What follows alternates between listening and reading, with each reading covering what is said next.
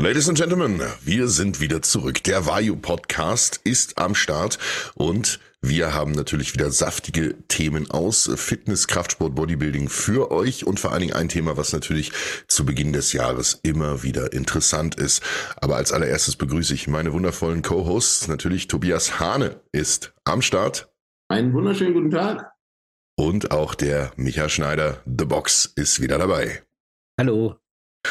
Ja, ich bin Tetzel. Dennis hat es heute leider nicht geschafft, aber wir drei haben auf jeden Fall, glaube ich, genug Ahnung, Meinung und Expertise zu den Themen des Tages. Und wir haben uns gedacht, es ist natürlich immer wieder zum Neujahrsanfang ein Thema und zum Hinblick auf den potenziell kommenden Sommer, der gefühlt teilweise schon da ist, nachdem wir am 1.1. Jahr 20 Grad draußen hatten, mit den Einflüssen Einstiegsfragen in Fitness und Kraftsport. Und ich habe tatsächlich auch noch mal so ein bisschen rumgeschaut und habe mir so eine kleine Liste gemacht. Was sind eigentlich so die häufigsten Fragen, die kommen? Weil diese Fragen sind immer wieder relevant und selbst wenn man schon tief in der Materie drinne ist, ist es ganz interessant, immer mal wieder zu überprüfen, wie das Ganze eigentlich aussieht. Und Frage Nummer eins ist und bleibt, glaube ich, für jeden, wie kann ich eigentlich abnehmen? Dazu mal ganz kurz der Hintergrund. Ich muss ganz ehrlich gestehen, so komisch das klingt, ja, der ein oder andere mag sagen, jetzt sofort natürlich sagen, ja, natürlich weniger essen und sich mehr bewegen. Das weiß im Prinzip jeder. Allerdings, wenn man in einer Situation ist, in der man sich damit noch nie auseinandergesetzt hat und auch mit sich selber noch nie auseinandergesetzt hat, dann wird man zum Beispiel so wie ich, 25 Jahre alt, damals, ist ein dicker Junge und hat eigentlich keine Ahnung. Ich habe zum Beispiel zu meinen Schulzeiten, also zumindest bis zum Abitur hin, immer relativ viel Sport gemacht. Also ich war ein sportlicher dicker Junge in jüngeren Jahren und war auch immer top. Also ich hatte immer Einsen im Sport, aber ich war halt trotzdem schon sehr, sehr schwer im Verhältnis zu anderen Mitschülern zu der Zeit. Gut, ich war auch relativ groß, aber nichtsdestotrotz hatte ich zum Abitur hin schon so 115 Kilo, 112 Kilo, sowas in dem Dreh und das definitiv nicht an Muskelmasse und habe mir darüber natürlich nie Gedanken gemacht. Das ist jetzt natürlich rein exemplarisch und irgendwie weiß man dieses weniger Essen und mehr bewegen schon. Aber wie sich das dann doch drastisch auch ändert, wenn man sich dann zum Beispiel durch ein Studium nochmal weniger bewegt oder potenziell durch einen Beruf, durch einen Bürojob oder ähnliches, diese Auswirkungen merkt man dann über die Jahre. Und so bin ich auch Freunden und Bekannten begegnet, fünf Jahre später oder sogar noch etwas länger, die dann so ja, gemütlich fünf Kilo pro Jahr zugenommen haben. Fünf Kilo pro Jahr, das fällt dir im ersten Jahr erstmal gar nicht so sehr auf, wenn du auch ein relativ großer Mann bist, der vorher vielleicht 85 Kilo gewogen hat, dann wiegst du halt 90. Das ist dann noch nicht so gravierend. 95 geht auch noch. Bei 100 musst du auf jeden Fall schon mal ein paar neue Hosen kaufen. Ja, wenn du dann bei 120 angekommen bist und das Ganze nur sitzende Tätigkeit äh, beinhaltet, was du so im Alltag hast, dann wird's schon sehr, sehr interessant. Und dann geht's schon in, in, die Richtung Prädiabetes oder gleich direkt in die Diabetes Typ 2. Und dann äh, sind wir schon bei den Sachen, die den Alltag auch durchaus komplizierter machen. Also die Frage, wie kann ich eigentlich abnehmen? Und wie kriege ich das auch in meinen Alltag integriert, ist definitiv relevant. Jetzt genug des Vorgeplänkels. Jungs, eure Strategien. Erstmal natürlich die Zahlen, Daten, Fakten. Haut raus.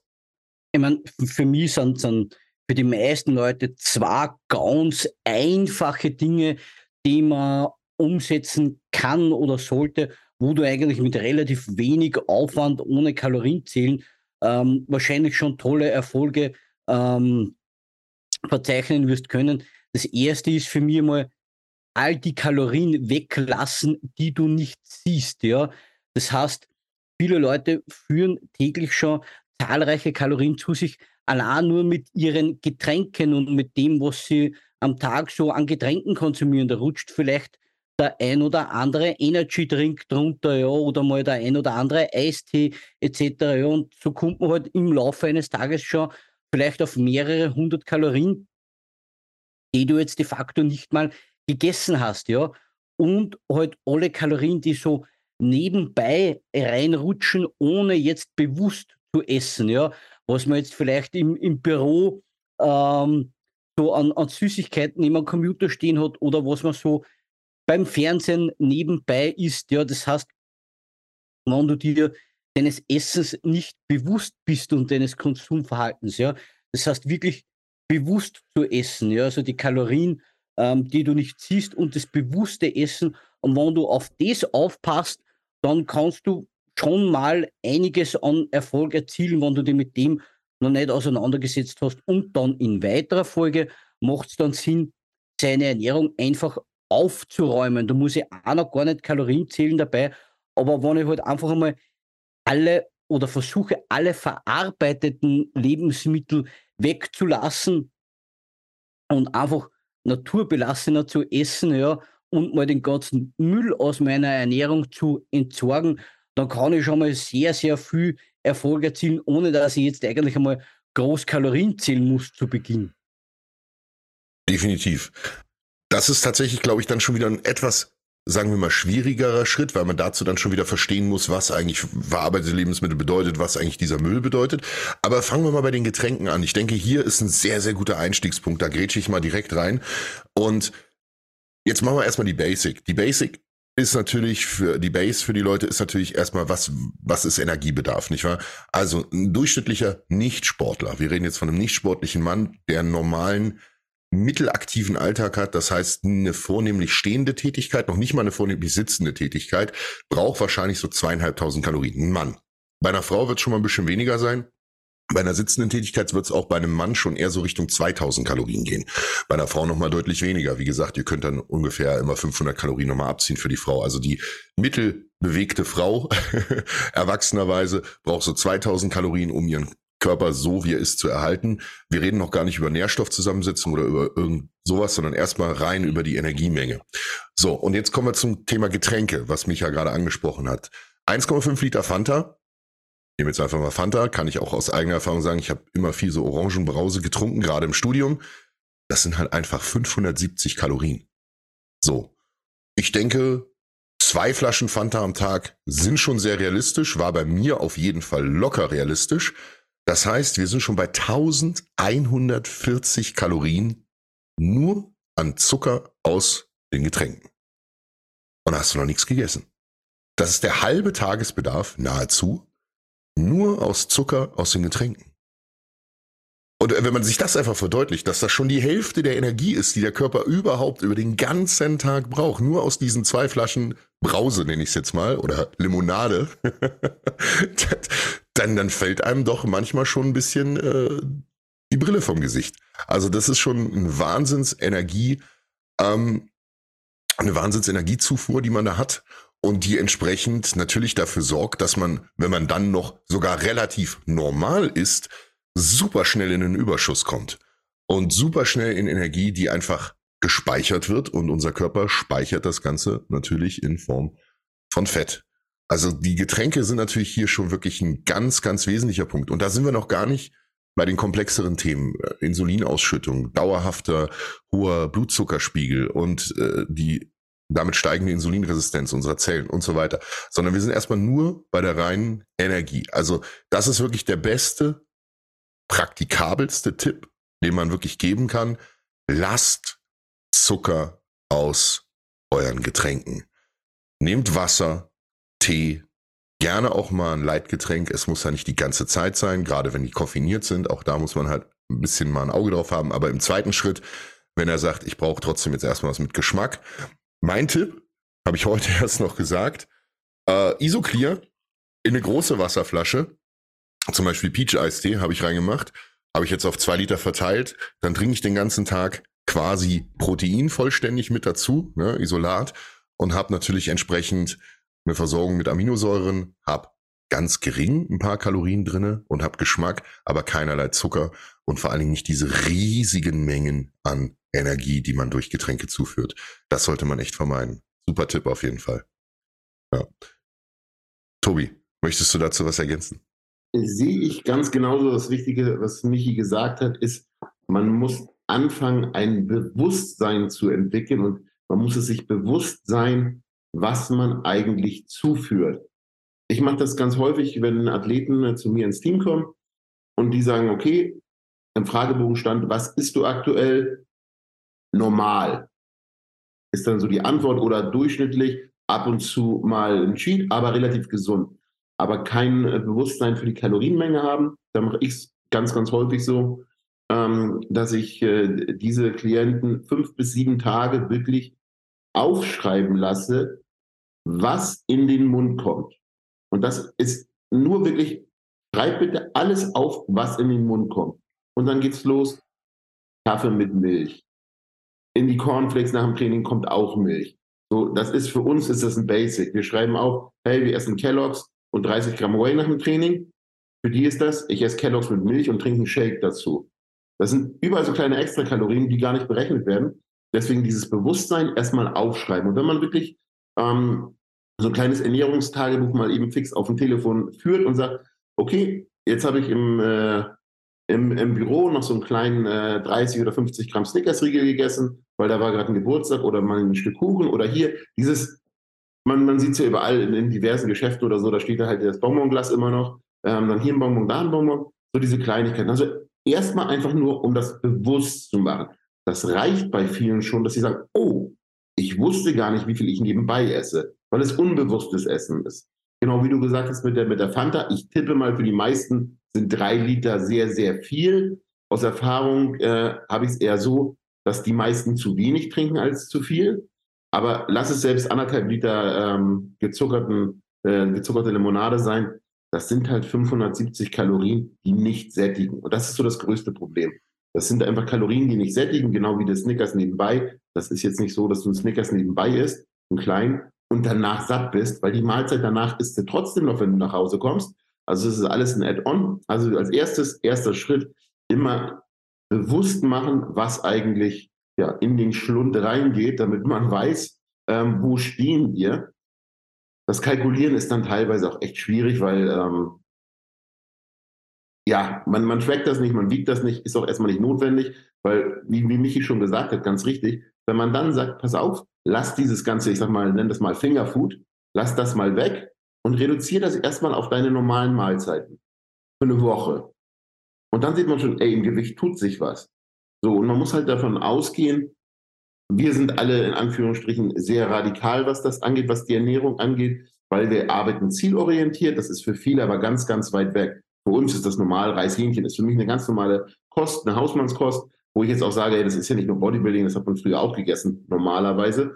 Ähm, aber das ist für viele ein extrem weiter Sprung von der aktuellen Ernährung, sich im Büro ähm, was zu bestellen. Das sehe ich bei meiner Frau immer.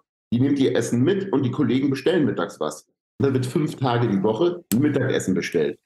Dann wird mal ein Salat bestellt, dann wird mal eine Bowl bestellt, dann wird doch mal eine Pizza bestellt, dann wird mal ein Nudelgericht bestellt. Es ist alles unbewusst so. Und wenn man dann anfängt, pass mal auf, wir machen das Ganze jetzt bewusst, du nimmst dein Essen mit, aber wir machen es relativ locker. Du kannst deine Nudeln essen, du kannst äh, einen Salat mit Hähnchen essen, mit Thunfisch essen, erstmal variabel werden, um einen Einstieg zu finden. Weil von, von 0 auf 100, also wirklich von, ich sag mal, ich bestelle dreimal die Woche eine Pizza, auf ich esse siebenmal die Woche, dreimal täglich Hähnchen mit Reis, ist zum Scheitern verurteilt. Ja. Macht den Leuten keinen Spaß. Und das muss auch nicht sein, weil der erste Schritt, das, nur das Bewusstmachen, bringt die körperlich schon weiter. Und dann fängt man, wie Michi gesagt hat, bewusst an, Sachen auszusortieren. Hey, pass auf, wir brauchen nichts vom Lieferservice. Wir brauchen nicht die Tiefkühlpizza. Ähm, wir können ja verarbeitete Lebensmittel benutzen, aber bewusst benutzen und dann reduzieren wir die im Verlauf. So. Und ganz unbewusst hat man sechs Monate später eine extrem gesunde, ausgewogene Ernährung, ohne dass was fehlt. Weil wenn man immer nur ein bisschen abzieht, fällt das nicht auf. So, und wenn dann hier mal die Soße fehlt, dann nimmt man eine Leitsoße oder vielleicht auch andere Gewürze. Man fängt an, kreativer zu kochen, was ja definitiv Spaß macht. Wenn man sagt, hey, ich versuche mal was zu kochen, wie ersetze ich gewisse Produkte, wie ersetze ich Sahne, Butter, kann ich das irgendwie, wobei Butter jetzt nicht schlimm ist, aber dahin kann man ja wachsen. Und das würde ich auch jedem wirklich empfehlen, weil diese Hauruck-Aktion, ich will jetzt Bodybuilder sein, ich mache jetzt Reishähnchen, ah, das tut weh und es macht ja. keinen Spaß. Da haben wir zwei wirklich super praktikable Tipps. Also diese beiden Dinger kann sich im Prinzip wirklich jeder rausgreifen. Lasst Zucker aus Getränken weg und schreibt mal, zumindest mal für einen begrenzten Zeitraum, es geht jetzt um den Einstieg natürlich, schreibt erstmal auf, was ihr esst. Mal eine Woche radikal alles aufschreiben. Wirklich alles, was gegessen wird, was getrunken wird. Wenn wir jetzt sowieso schon den ersten Schritt haben, sollte das ja hauptsächlich Wasser sein, potenziell erstmal, oder auch Leitgetränke, wie gerade schon gesagt war. Alles andere erstmal aufschreiben, aufschreiben, aufschreiben. Und dann kann man nämlich mit einem offenen Kopf an die Sache rangehen. Wenn man diese Liste dann nämlich hat nach einer Woche, dann fällt das Aussortieren, glaube ich, auch schon dem einen oder anderen sehr, sehr leicht. Und das ist super praktikabel. Also super Tipps auf jeden Fall. Micha, du wolltest noch rein. Also es ist eh ähnlich, wie wenn wir eine Prep starten. Immer die geringsten Adaptionen, die zum Erfolg führen. Ja? Das heißt, ich muss nicht gleich die komplette Ernährung auf den Kopf stellen, sondern fang mal mit Kleinigkeiten an, mit denen du Erfolge erzielst. Ja? Also ich habe zum Beispiel bei mir im Studio mal einen Busfahrer gehabt, der ist den ganzen Tag nur gesessen, ist Bus gefahren und hat halt jeden Tag so drei, vier Energy Drinks getrunken und halt dazu noch irgendwelche Limonaden. Ich habe dem einfach nur mal die Energy Drinks weggenommen oder auf eine Light-Variante umgestellt und die Limonaden weggenommen und wir haben mal in den ersten sechs Wochen zehn Kilo runtergeknallt, ohne da jetzt mal an der Ernährung überhaupt irgendwas zu ändern. Ja? Und wenn du dann an einem Plateau errei erreichst, kannst du dementsprechend die nächsten Schritte machen. Ja?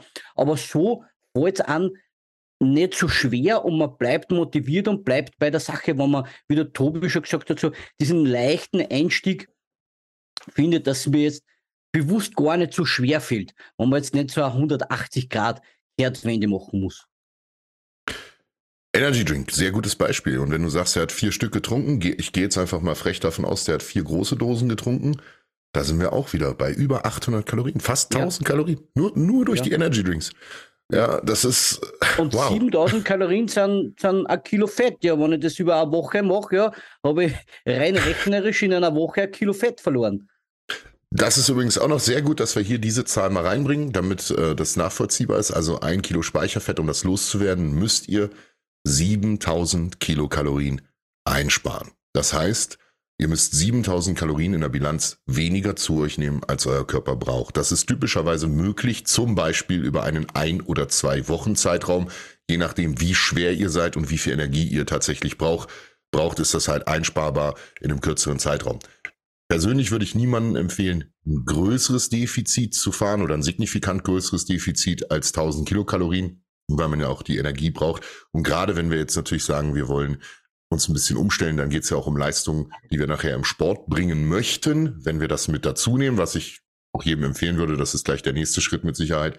Und damit werdet ihr ein Kilo Fett los. Und wenn ihr euch das einfach mal dann auch symbolhaft vorstellt, geht einfach mal in den Laden, ihr müsst sie noch nicht mal kaufen und legt euch einfach mal vier Stücke Butter hin. 250 Gramm hat ein schönes Stück Butter, das ist ein Kilo Fett. Und wenn das weg ist, das macht einiges aus. Also auch für die Leute, die immer vielleicht denken, das macht nicht so viel aus. Ein Kilo wirklich Fett, was weg ist, nicht, natürlich verliert man ja auch Wasser und so weiter, das ist nochmal ein anderer Prozess durch die Glykogenspeicherleerung. Jedes Gramm Zucker in eurem Körper bindet drei Gramm Wasser. Das heißt, wenn ihr da so ein bisschen im Defizit seid, verliert ihr mal von einem Tag auf den anderen Tag mal ein oder zwei Kilo, je nachdem wie schwer ihr seid. Das sind ganz normale Gewichtsschwankungen. Das ist Wasser. Aber wirklich ein Kilo Fett, wenn das weg ist, das macht schon signifikanten Unterschied. Und das dann, wie du gerade sagst, über sechs Wochen, zehn Kilo einfach mal runter. Das schon äh, ziemlich viel. Ja? Gerade bei äh, jemandem, der dann halt viel sitzt. Und jetzt darf man, muss, muss man vielleicht auch an der Stelle gleich nochmal ganz kurz einen kleinen Einwurf zu den Konsequenzen machen. Was heißt das dann für euren Körper? Zehn Kilogramm weniger Gewebe äh, und vor allen Dingen passives Gewebe, was dennoch von eurem Körper mit rumgeschleppt werden muss, entlastet zum Beispiel schon mal euer Herz. Und die Herzmuskulatur, die äh, brauchen wir halt. Von Anfang bis zum Ende. Das heißt, unglaublich schwer sein durch äh, etwas, was nichts für euren Körper tut, was nichts leistet, ähm, ist natürlich sehr nachteilig. Jetzt will ich nicht ganz so tief drauf reingehen, aber grundsätzlich erstmal schon mal, abgesehen vom besser aussehen, ist es auch einfach gesünder. Und das ist halt ein Fakt den man hier auch nochmal erwähnen muss. Also ihr tut nicht nur was dafür, dass ihr euch besser fühlt im Spiegel oder vielleicht auch andere euch besser finden, was sowieso zweitrangig sein sollte, sondern vor allen Dingen tut ihr auch was dafür, dass ihr gesund seid und auch für eure Langlebigkeit. Vielleicht auch nochmal ein ganz interessanter Punkt ist. Und Langlebigkeit mit Lebensqualität. Darum sollte es ja auch vornehmlich gehen. Also sehr guter, sehr guter Punkt und sehr, sehr praktikabel. Da sind wir schon mal bei den Basics. Ja, jetzt fragen natürlich sicherlich viele gleich, ja, und wie finde ich das jetzt raus? Wie viel ich eigentlich brauche? Und da sind wir wieder, das, das schließt den Kreis zu dem, was Tobias und Micha gesagt haben, ist ja erstmal egal. Wir gucken ja gar nicht, was du eigentlich gerade brauchst, sondern wir gucken erstmal, was du reinstopfst. Und da machen wir kleine Cuts, kleine Stellschrauben, die wir erstmal bewegen, wie zum Beispiel, wir lassen jetzt die Energy Drinks weg und lassen die Limonade weg. Und dann gucken wir mal, was passiert mit deinem Körper. Ja, das ist ja schon ganz spannend.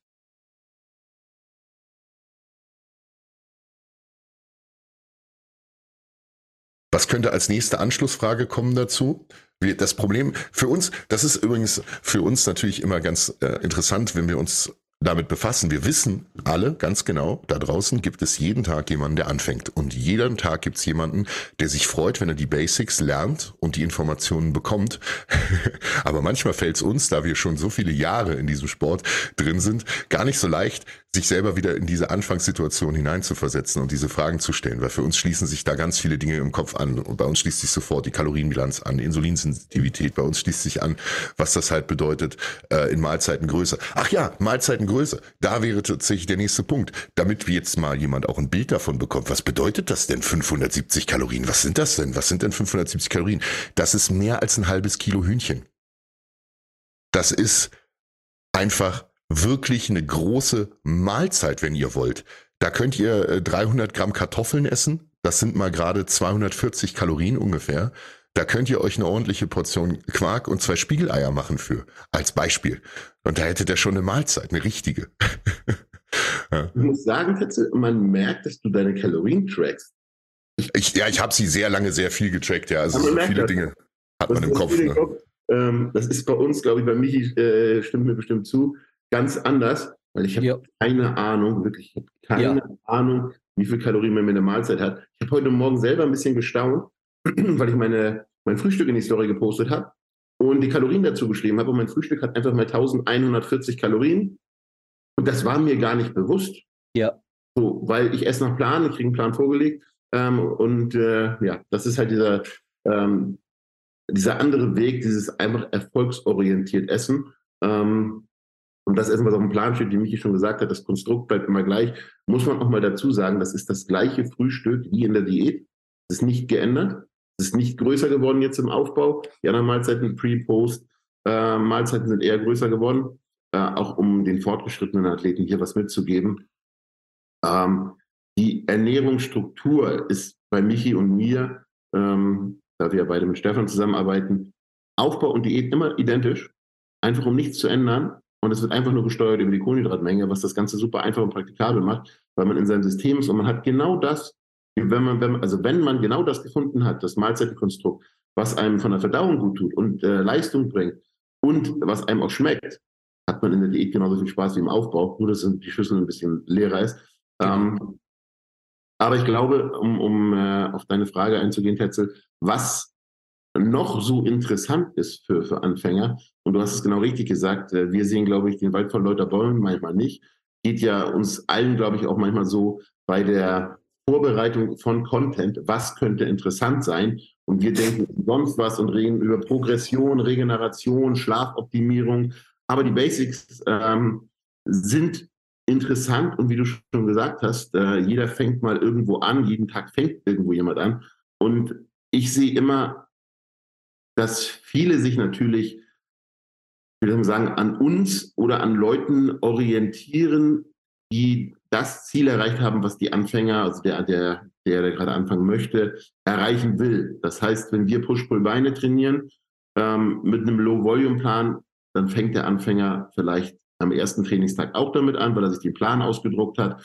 Und ähm, ja, da geht es wirklich ähm, um das Thema, dass man seinen individuellen Voraussetzungen nach dem Plan anpassen muss. Es bringt nichts. Wir haben es alle gemacht, um mal so ähm, das Thema Anekdoten einzugehen. Wir haben alle damals, mich und ich, äh, vor allen Dingen ich, bin ja schon ein bisschen älter, und wir haben alle damals die Flex gelesen und haben gedacht, ey, der Cutler macht das so, der Ronny macht das so, das mache ich jetzt auch. Ja. Und das war einfach zum Scheitern verurteilt, weil zum einen bin ich weder Jay Cutler noch Ronny Coolman, noch habe ich zehn Jahre Trainingserfahrung gehabt und das geht einfach komplett schief. Und man muss wirklich sagen, wir haben mittlerweile als Anfänger macht man es nicht, weil man gar nicht weiß, was man bei Google eingeben muss. Ähm, aber wir haben sehr, sehr viele Studien mittlerweile, die einfach dafür sprechen, dass man Muskulatur öfter trainiert, gerade als Anfänger, weil man muss sich einfach nur vor Augen führen. Jemand, der noch nie eine Hantel angefasst hat in seinem Leben, bei dem ist ein Satz Bizeps Curl schon 100 Prozent mehr, als er vorher gemacht hat. Das heißt, das ist ein Reiz. Das bedeutet, dieser eine Satz Bizeps Curl reicht, um den Muskel zu stimulieren. Warum soll ich dann mit einem Armtag anfangen, wo ich zwölf Sätze Arme mache oder zwölf Sätze Bizeps mache? Das brauche ich gar nicht. Dann mache ich das lieber dreimal die Woche, einen Satz, und setze dreimal die Woche einen Wachstumsreiz. Weil diese zwölf Sätze, die man am Armtag macht, sind schön. Aber wenn nach dem ersten Satz der Nagel in der Wand ist, warum sollst du noch elf Sätze machen? Da kannst du dich erholen. Und das ist eine ganz, ganz wichtige Sache. Viele orientieren sich, wie gesagt, immer an den Leuten, die in Anführungsstrichen, ich will jetzt nicht sagen oben sind, aber fortgeschritten sind, ähm, wo sie sich halt hocharbeiten wollen in die Richtung. Und man muss da halt wirklich umdenken. Man muss sagen, ich habe selber viele Klienten, ähm, die sagen, hey, ich habe noch nicht trainiert, ich will trainieren, das ist meine Sache. Und die lasse ich entweder Oberkörper, Unterkörper trainieren oder halt wirklich wirkliche Anfänger, die lasse ich dreimal die Woche Ganzkörper, trainieren. Und es ist immer das, das Beispiel wird oft genannt. Aber wenn ich in einem Fünfer- oder Sechser-Split oder Vierer-Split einmal die Woche meine Beine trainiere und einmal die Woche einen Reiz setze, dann habe ich vier Reize im Monat. Wenn ich im Ganzkörperplan dreimal die Woche einen intensiven Satz beuge, dann habe ich halt irgendwie zwölfmal ähm, Beine trainiert statt viermal. Das heißt, ich habe ähm, dreimal so viele Wachstumsreize wie der Split-Trainierende. Und wer das am Anfang nicht ausnutzt, verschenkt extrem ja. viel Potenzial. Genau. Das kann man wirklich lange machen. Das kann man ein Jahr machen, bis man dann wirklich sagt, okay, jetzt fange ich an zu stagnieren. Entweder kommt meine Regeneration nicht hinterher und dann wird es Zeit für einen Oberkörper-Unterkörperplan. Dann setze ich immer noch zwei Reize für den Unterkörper und zwei, Sätze, äh, zwei Reize für den Oberkörper pro Woche immer noch doppelt so viel wie der Split-Trainierende am Anfang. Und das ist so oft, wo ich immer sage, da muss man vielleicht ein bisschen mehr machen, content-technisch, ähm, weil gerade am Anfang jeder will einen Split trainieren. Es ist geil, einen Brusttag zu haben, es ist geil, einen Armtag zu haben. Gut, Armtag mag ich überhaupt nicht, aber es ist geil, einen Brusttag zu haben. Ähm, und man muss auch sagen, ein Ganzkörperplan macht mir auch nicht unbedingt Spaß, weil einige Sachen kommen ein bisschen kürzer, aber es funktioniert trotzdem. Aber ich bin ganz klar der Meinung, dass selbst wenn ein Plan keinen Spaß macht am Anfang, der Erfolg, der diesen, dieser Plan mit sich bringt, der sorgt für Spaß. Und wenn ich zwölfmal die Woche Beine trainiere, äh, zwölfmal im Monat Beine trainiere, der andere viermal, und ich habe nach drei Monaten dickere Beine, dann ist der, der Plan, macht dann ganz, ganz viel Spaß. Weil wenn du äh, einfach wegwächst, äh, dann sagst du, okay, ich mache alles richtig. Die anderen dümpeln da mit ihrem Split rum und wachsen so ein bisschen. Und bei mir geht's richtig rund, weil der Körper einfach am Anfang super reagiert. Der Körper ist jungfräulich und reagiert auf jeden Reiz. Nutzt das aus. Genau. Vor allem, ich glaube, was ganz, ganz wichtig ist, wir haben uns jetzt schon weit von der, von der Ernährungsmaterie entfernt. Ja. Ich wollte auch gleich noch mal ganz kurz Bremse reinwerfen, aber Micha, ja, mach du das mal. Ähm, ich glaube halt, größtes Problem ist, die Leute wollen dieses Anfängerstadium so schnell wie möglich überspringen, ja, und so schnell wie möglich in ein fortgeschrittenes Stadium ähm, eintauchen, sowohl was jetzt Training als auch Ernährung betrifft. Man will immer gleich am liebsten fünf Schritte überspringen und immer gleich das machen, was die Profis machen. Nur nutzt dieses Anfängerstadium aus, so lange wie möglich. Nutzt es am Anfang aus, dass geringe Reize ausreichen, um eine dementsprechende Adaption zu erzeugen. Das ist sowohl beim Training als auch bei der Ernährung so. Das heißt, wenn du Anfänger bist und Muskeln aufbauen möchtest, ja, dann bringt es nichts, so wie der Tobi gesagt hat, zwölf Sätze Arme zu machen. Es bringt aber auch nichts, wenn mein Kalorienbedarf zweieinhalbtausend Kalorien sind und ich Muskeln zunehmen möchte, 6000 Kalorien zu essen. Ja? Das heißt, es bringt nichts, fünf Schritte zu überspringen, nutzt es aus, dass ein sehr niedrigschwelliger Reiz schon ausreichend ist, um eine dementsprechende Adaption ähm, zu erzeugen und nutzt vor allem dieses Anfängerstadium aus, wo sie den, den, die Progression noch nicht so sehr forcieren müssen, wie wir das tun müssen. Wo das Ganze eigentlich noch leicht und von alleine kommt. Definitiv. Ich werfe jetzt nochmal den Bremsklotz rein, beziehungsweise mache mit euch nochmal eine kleine Rolle rückwärts hier zum Stichwort Nährstoffe. Tobi hat es nämlich reingeworfen und hat gesagt, pass auf, bei uns sieht das mit dem Essen ein bisschen anders aus. Wir haben unsere Portionsgrößen, die ein bisschen angepasst werden und rechnen gar nicht groß mit den Kalorien rum, weil wir einfach sehr, sehr dezidiert genau das essen, was wir immer essen.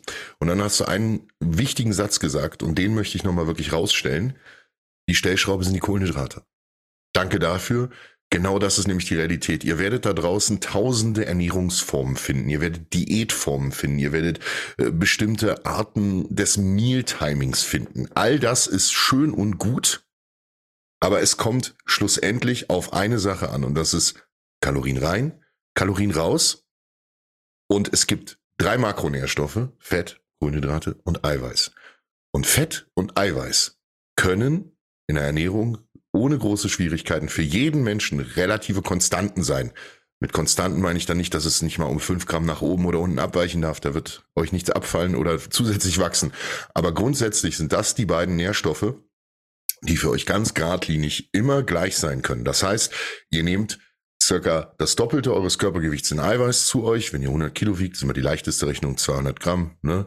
Entsprechend, wenn ihr 90 Kilo wiegt, dann ungefähr 180 Gramm und so weiter. Und ihr nehmt circa ein Gramm Fett zu euch.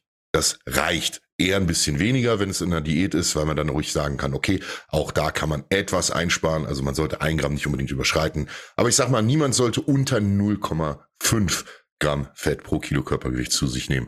Wenn man sich in dem Rahmen bewegt und einmal dann einen Plan davon hat, ich denke, die beiden Jungs nicken, die stimmen mir da auch zu, dann sind wir immer in einem guten Bereich. Wie gesagt, bei jemandem, der abnimmt und wo das Volumen des Essens ein bisschen geringer wird, würde ich wahrscheinlich eher so 0,7 bis 0,8 Gramm Fett ansetzen. Dann hat man immer noch ähm, Geschmackhafte Mahlzeiten, Fett ist ein Geschmacksträger, das darf man auch nicht vergessen bei der ganzen Sache. Also der 100 Kilo Mann, den ich gerade in den Raum geworfen habe, hätte dann so 70 bis 80 Gramm Fett immer noch täglich in der Ernährung und damit auf jeden Fall mehr als genug. So, und der Rest, was übrig bleibt, das sind eure Kohlenhydrate. Und eure Kohlenhydrate regulieren, ob ihr zunehmt, auch im Aufbau für Muskulatur, oder ob ihr abnehmt. Und das ist dann die Stellschraube, an der das Ganze nach oben oder nach unten reguliert wird. Zusammen mit der zweiten Stellschraube, ihr seid jetzt schon tief ins Training eingestiegen und habt schon von Reizen und Wachstum und Split gesprochen und Ganzkörpertraining, Oberkörper, Unterkörper und dass natürlich der Muskel mit kleinem oder großen Reiz wächst. Ich gehe jetzt mal noch mal einen Schritt zurück auch da und sage, es geht erstmal um Bewegung. Bewegung im ganz Allgemeinen, denn der Mensch ist für Bewegung gemacht, darauf ausgelegt, nicht wahr? Und unsere Alltagsleichtigkeit durch Fortbewegungsmittel durch Tätigkeiten wie jetzt bei uns gerade hier am Computer ist natürlich sehr, sehr gering. Das heißt, wir können erstmal schauen, dass wir am Tag überhaupt mal bewusst zusätzliche Bewegung einbauen. Und das muss jetzt auch nicht gleich sein, du musst jetzt jeden Tag zwei Stunden was machen, sondern eine halbe Stunde spazieren gehen in der Mittagspause als Beispiel. Das ist schon für den einen oder anderen ein riesiger Zusatz an Bewegung. Und was macht das? Natürlich höherer Energiebedarf.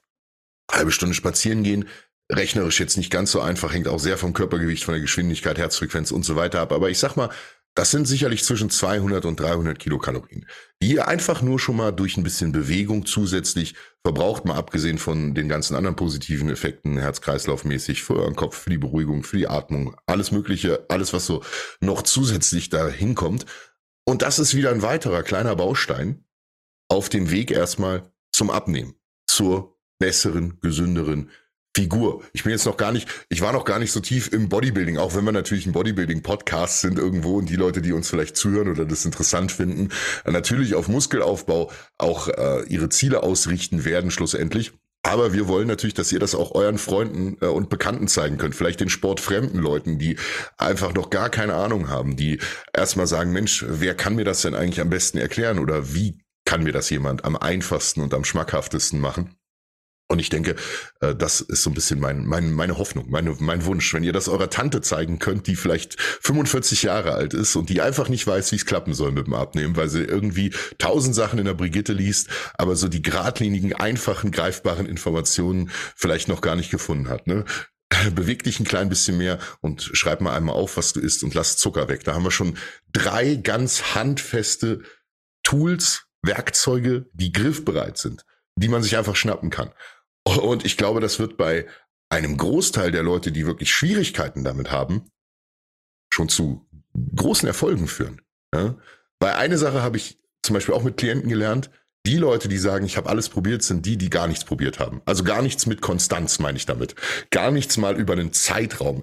Gar nichts mal mit ein bisschen Disziplin und auch mal mit ein bisschen Biss. Und da geht's natürlich auch um Praktikabilität. Wir wollen es heutzutage immer einfach haben, weil so viele Dinge sind ja auch einfach. Ja? Aber der fitte und gesunde Körper, warum ist der auch was Besonderes? Ja, weil das genau das ist, was eben niemand einfach kriegt, was niemand geschenkt bekommt, sondern wo jeder individuell für arbeiten muss. Das ist dahingehend die Wahrheit. Das war auf jeden Fall nochmal mir wichtig zum Thema Nährstoffe, dass wir da nochmal kurz äh, den Ausflug hinmachen. Und jetzt kommen wir natürlich gerne zum Training. Also auch da, Tobi hat schon viel, äh, viel erwähnt und dieser Anfängerstatus, der ist, das ist, also ihr könnt euch das nicht vorstellen. Man, man kann das nicht zu schätzen wissen, wenn man drinsteckt und retrospektiv kann man ihn nicht wieder erreichen. Aber es ist unglaublich. Auch die Fortschritte, die man macht in, in Kraftleistungen. Es geht jetzt ja nicht darum, dass man gleich Tonnen bewegt. Aber allein zu sagen, ich kann in einer Woche eins, zwei Wiederholungen bei irgendwas drauflegen, ob das jetzt über koordinative Adaption ist oder halt tatsächlich über muskuläre, erstmal völlig egal. Das sind Kraftsprünge, die sind unfassbar. Um eine Wiederholung mehr mit einem, mit einem relativ hohen Gewicht von 80, 85 Prozent zu bewegen, brauche ich teilweise drei Monate. Heutzutage. Und als Anfänger war es, naja, heute hast du halt irgendwie 15 äh, Kilo am Gerät bewegt, nächste Woche nimmst du halt 20, einfach 25 Prozent mehr und du kriegst die gleichen Wiederholungen hin. Und denkst dir so, yeah. also es gibt nichts Schöneres. Ja, da sagst du was ganz Wichtiges. Es ist vor allen Dingen äh, am Anfang, da nimmst du halt mal eine Kurzhantel größer. Und das ist halt wirklich immer ein richtiger Sprung. Und äh, viele belächeln das ja immer, ähm, wenn wir mit unseren kleinen äh, ja, Minischeiben ankommen.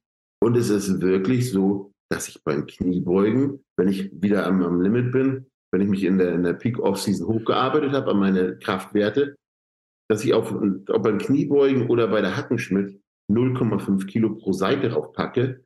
Und mein Ziel ist es nicht, dann äh, meinen Wiederholungsbereich zu treffen, sondern mein Ziel ist quasi, nur die Wiederholung vom letzten Mal zu bestätigen.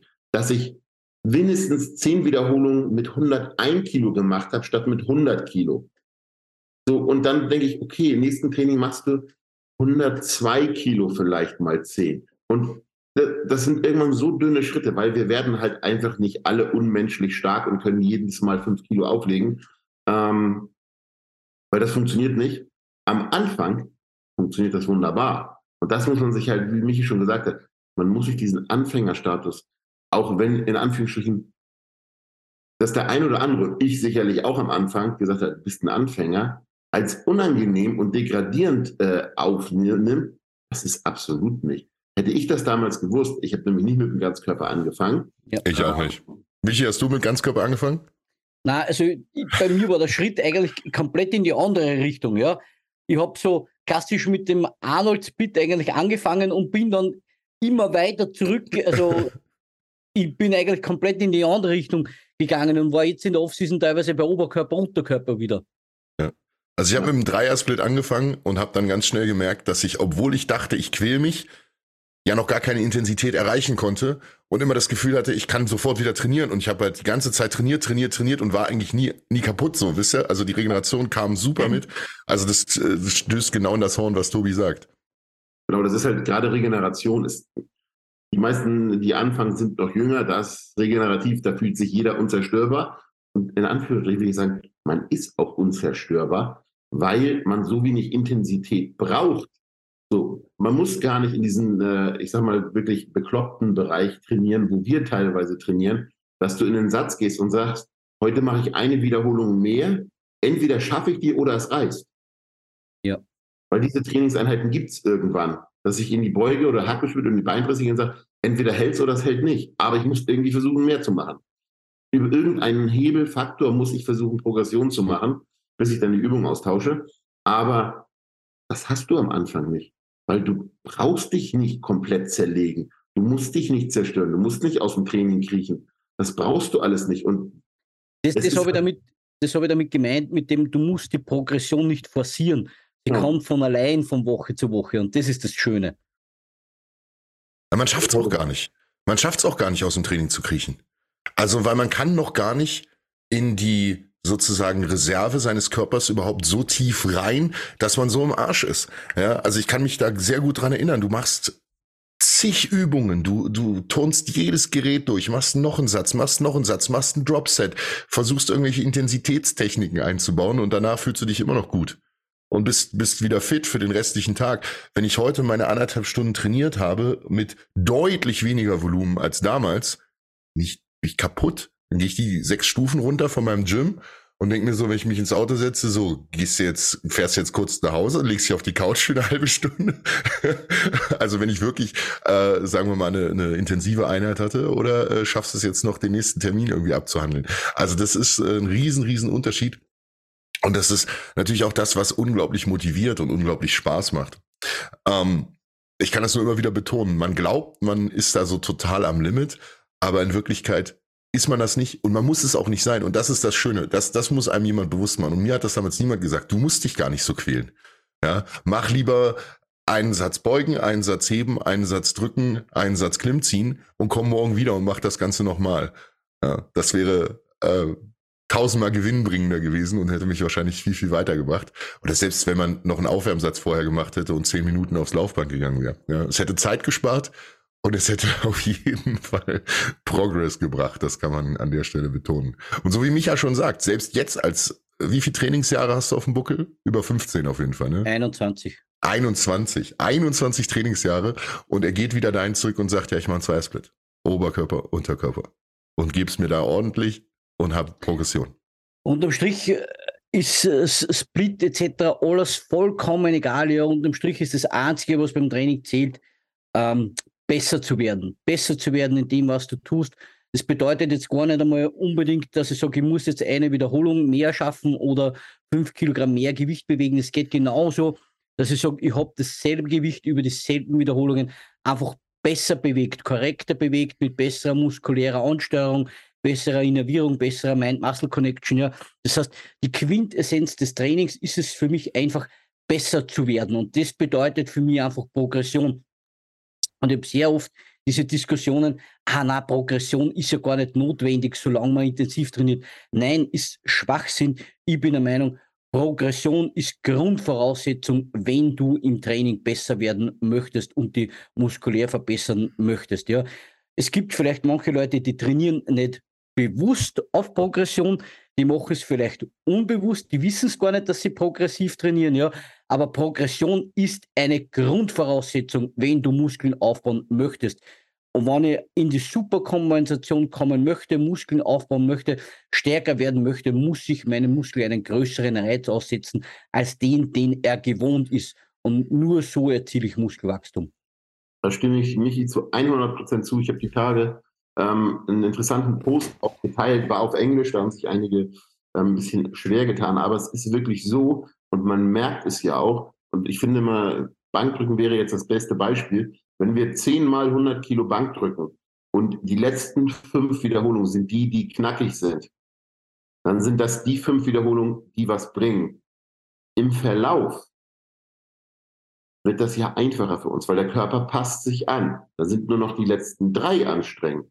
Dann sind nur noch die letzten zwei anstrengend, bevor wir die bei zehn sind. Und damit reduzieren wir die Anzahl der effektiven muskelaufbauenden Wiederholungen. Das heißt, wir müssen anpassen auf irgendeinem Weg. Ob wir nun elf Wiederholungen mal 100 machen, zwölf Wiederholungen mal 100 oder ob wir auf 101 Kilo gehen. Weil der Körper sich anpasst. Man merkt ja, wenn ein Gewicht mit der Zeit, und das, da wird mir jeder Trainierende zustimmen, mit der Zeit wird ein Gewicht ähm, über die Anzahl an Trainingseinheiten, äh, die wir in, in, in denen wir das Gewicht bewegen, wird das Gewicht für uns leichter zu handeln. Das heißt, der Körper passt sich an. Genau das, was wir wollen. Aber wir wollen in dem Stadium ja bleiben, wo es anstrengend ist, weil anstrengend baut Muskeln auf, nicht leichter baut Muskeln auf. Deswegen, wie Michi schon sagt, ist die Progression so wichtig. Wie gesagt, es gibt enorm viele Wege, was Progression angeht. Ähm, Wiederholung, Gewicht, Ausführung oder auch die Vorbelastung. Einfach eine Übung drehen. Das macht eine Übung, äh, macht einen Unterschied wie Tag und Nacht. Ob ich erst beuge und danach in die Presse gehe oder ob ich nach der Presse in die Beuge gehe. Das äh, ist was ganz anderes. Da habe ich gleich mal eine super Frage für euch. Und das ist eigentlich auch schon die zweithäufig gestellteste Frage, nachdem wir jetzt sozusagen Ernährung und so ein bisschen ins Training schon eingestiegen sind. Wenn ihr nur eine Übung machen könntet, nur eine einzige Übung noch für den Rest eures Lebens sozusagen, jetzt nicht als aus Sicht des Profi-Bodybuilders oder des potenziellen Profi-Bodybuilders, sondern für die physische Belastbarkeit, für die Anpassung an die Widerstände des Lebens. Also in dem Sinne, was ist die beste, ich mache Anführungszeichen für euch da draußen, die beste Übung? Was sagt ihr? Kreuzheben. Kreuzheben. Ich wollte gerade sagen, für mich wäre es Kreuzheben, auch wenn ich im Bodybuilding sage, das klassische Kreuzheben ist die uneffizienteste Übung, weil du nicht gezielt einen Muskel, einen Muskelstrang überlasten kannst. Du kannst jetzt nicht sagen, ich mache das Kreuzheben für den unteren Rücken, weil immer der Gluteus, der Quadrizeps, der Beuger, Adduktoren ist alles mit drin. Wenn wir aber auf eine Übung reduzieren, dann macht es die Übung in Anführungsstrichen zur besten, ja, genau. weil sie alles belastet. Für ja, uns genau. würde ich eher sagen, unpraktisch, weil ich mache Kreuzheben, bin systemisch außer Atem, kaputt.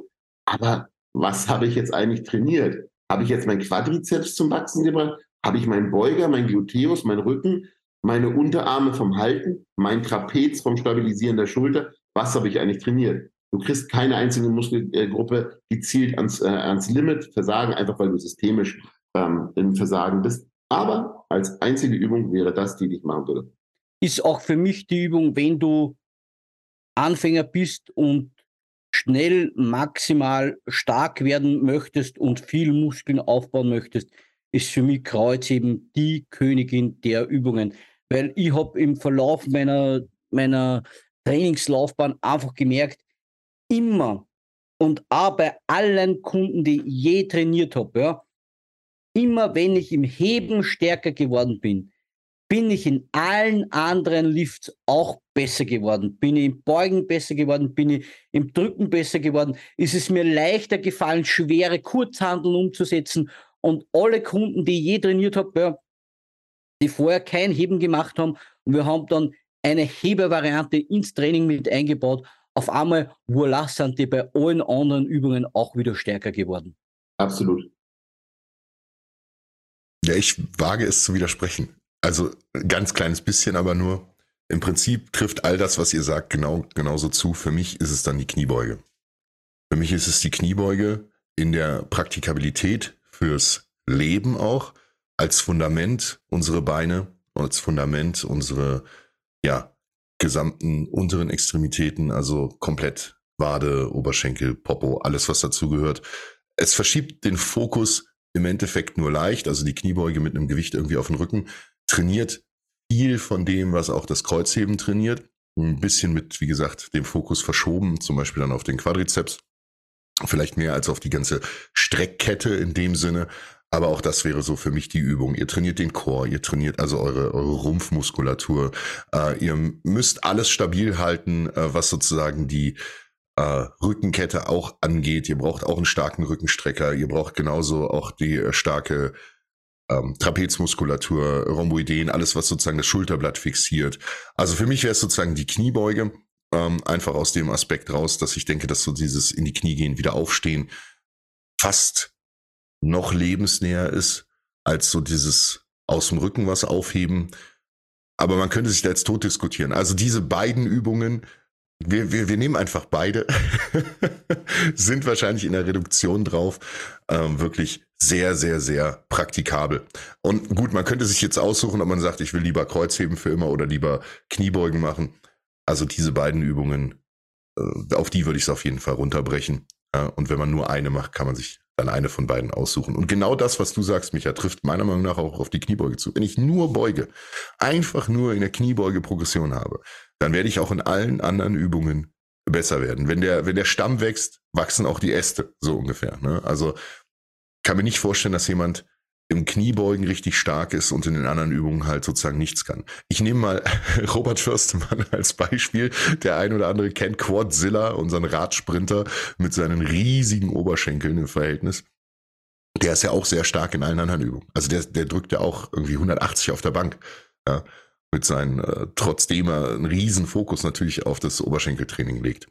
Gut, ist jetzt natürlich super spezifisches Beispiel, aber auch energetisch, auch wenn wir wieder beim Thema Energieverbrauch sind, dann ist natürlich so die Kniebeuge und auch das Kreuzheben das, was euch systemisch am meisten belastet, ist auch das, was am meisten Energie benötigt. Ja. Ah, dieses Thema mag ich ja überhaupt gar nicht. Okay. Krafttraining ausführen, um Kalorien zu verbrennen, weil im Krafttraining sorgen wir eigentlich dafür, dass wir ein Anabol, also einen muskelaufbauenden äh, eine aufbauende Phase habe. Und bei denen Klar. muss immer so ein bisschen mit den Zähnen wenn jemand sagt, ich mache dann mehr Sätze in der Diät, weil dann verbrenne ich mehr Kalorien. Hey, du willst deine Muskulatur schützen. Erhalten. Ja, schützen und erhalten. Das heißt, wenn ich wirklich Low Calorie fahre, sind meine größten Mahlzeiten vor dem Training, während dem Training mein Intra und nach dem Training, damit in dieser Phase alles geschützt wird. Da will ich keine Kalorien verbrennen, da will ich meine Muskulatur schützen. Den ganzen. Vor allem, ja. Vor allem in der, in der Diät, wenn ich in einem kalorischen Defizit bin, ist auch meine Regeneration dementsprechend limitiert. Ja? Das heißt, wandern muss ich in einer Diät das Volumen höchstens reduzieren und schon gar nicht erhöhen. Ja?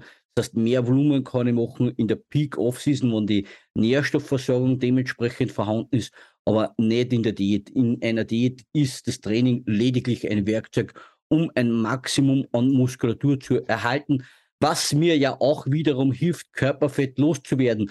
Weil je mehr Muskulatur ich mir erhalte, desto höher ist mein Grundumsatz und desto leichter fällt es mir, Körperfett loszuwerden.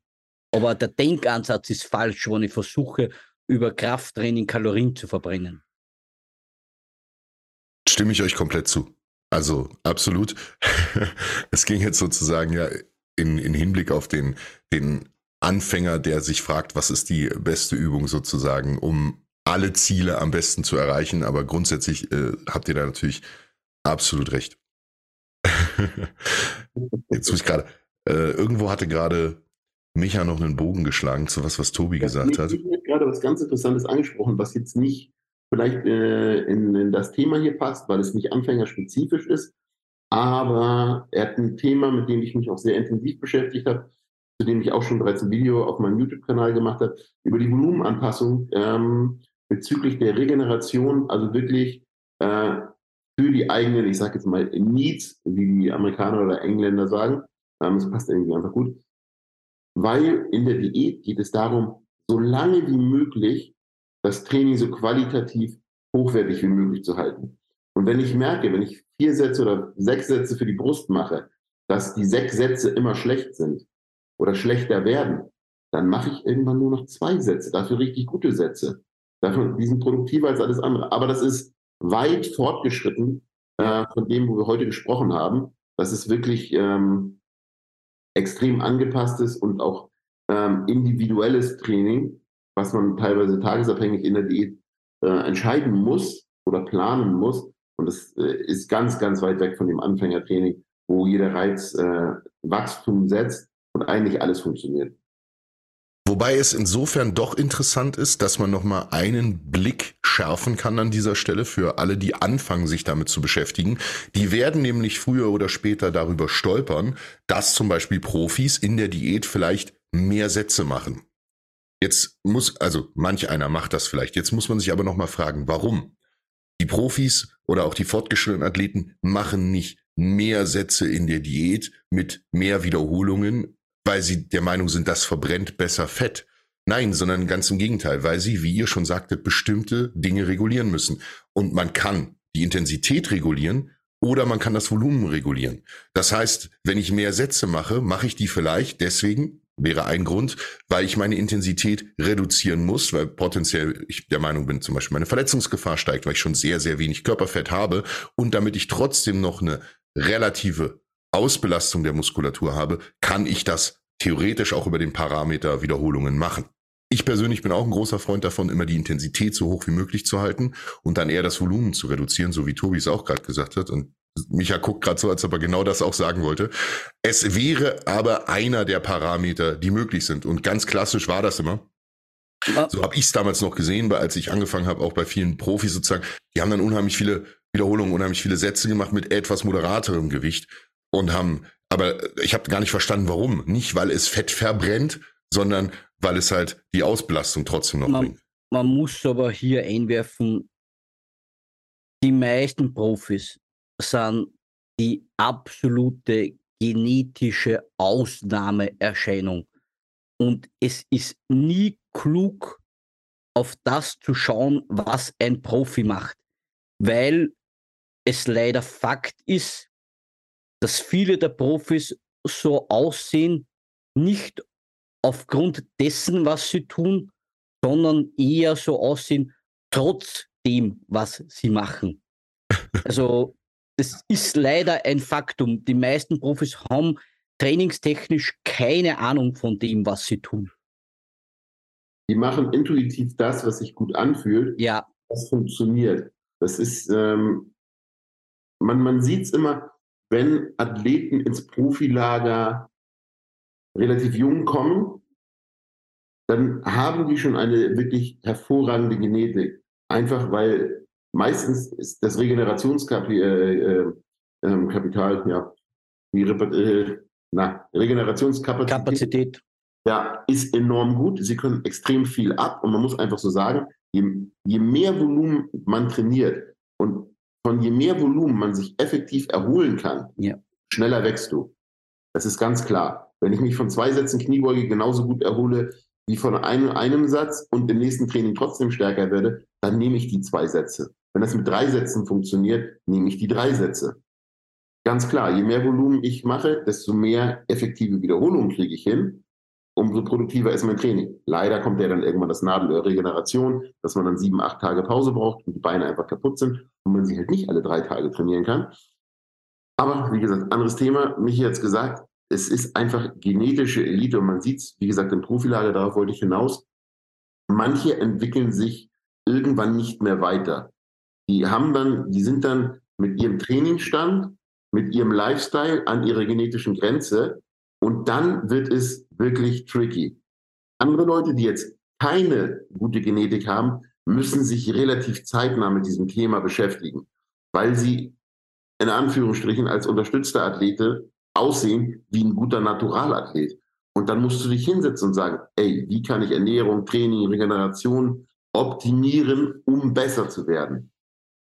Genetisches Wunder, wächst, wird Weltmeister, wird Profi, platziert sich gut als Profi-Wettkampf und hat sich noch nie Gedanken um sein Training gemacht.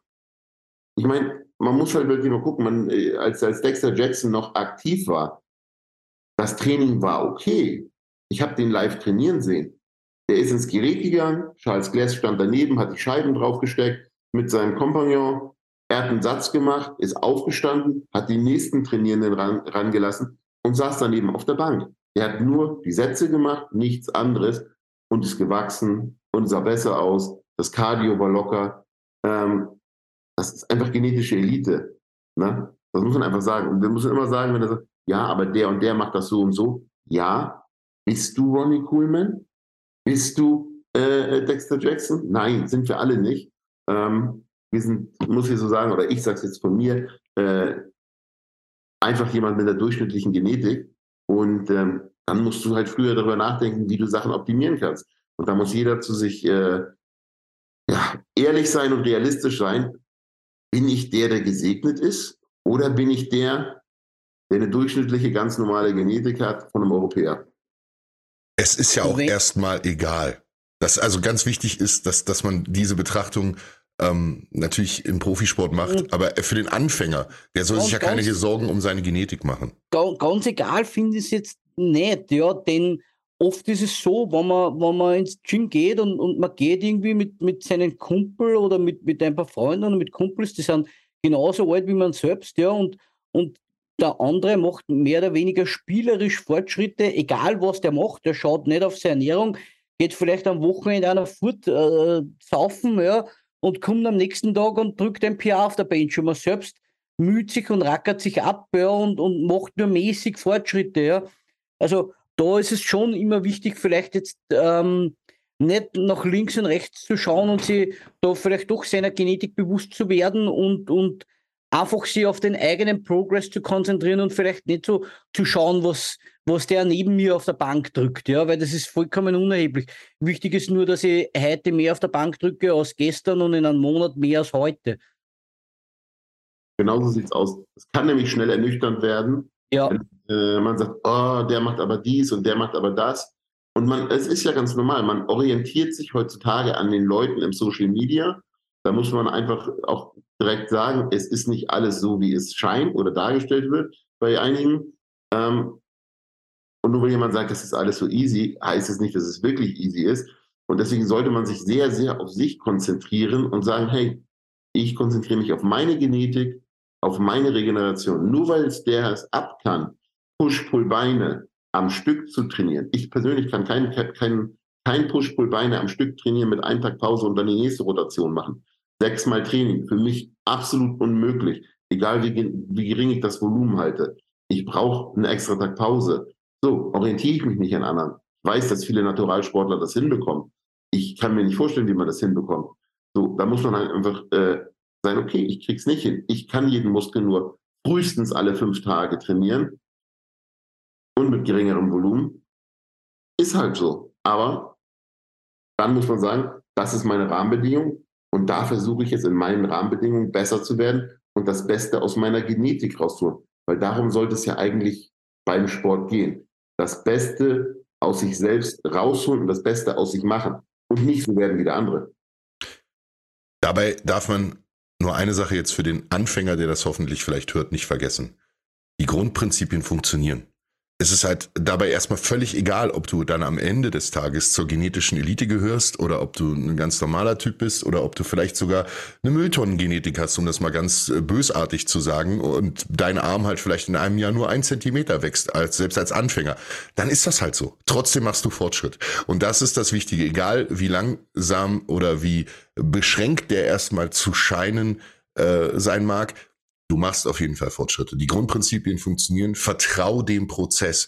Hab Vertrauen darin, dass das, was wir da erklärt haben, das, was die Grundprinzipien von Ernährung, von Bewegung, von Sport und von Fortschritt sind, die, die funktionieren. Das ist nichts, was aus der Luft gegriffen ist und du bist nicht die Schneeflocke, bei der das gar nicht funktioniert. Und das, man darf da keine Angst vorhaben, dass man es nicht so schnell schafft wie ein anderer. Das ist halt völlig egal. Also in dem Sinne, wie ihr sagt, guckt auf euch selber und zieht euer Ding durch.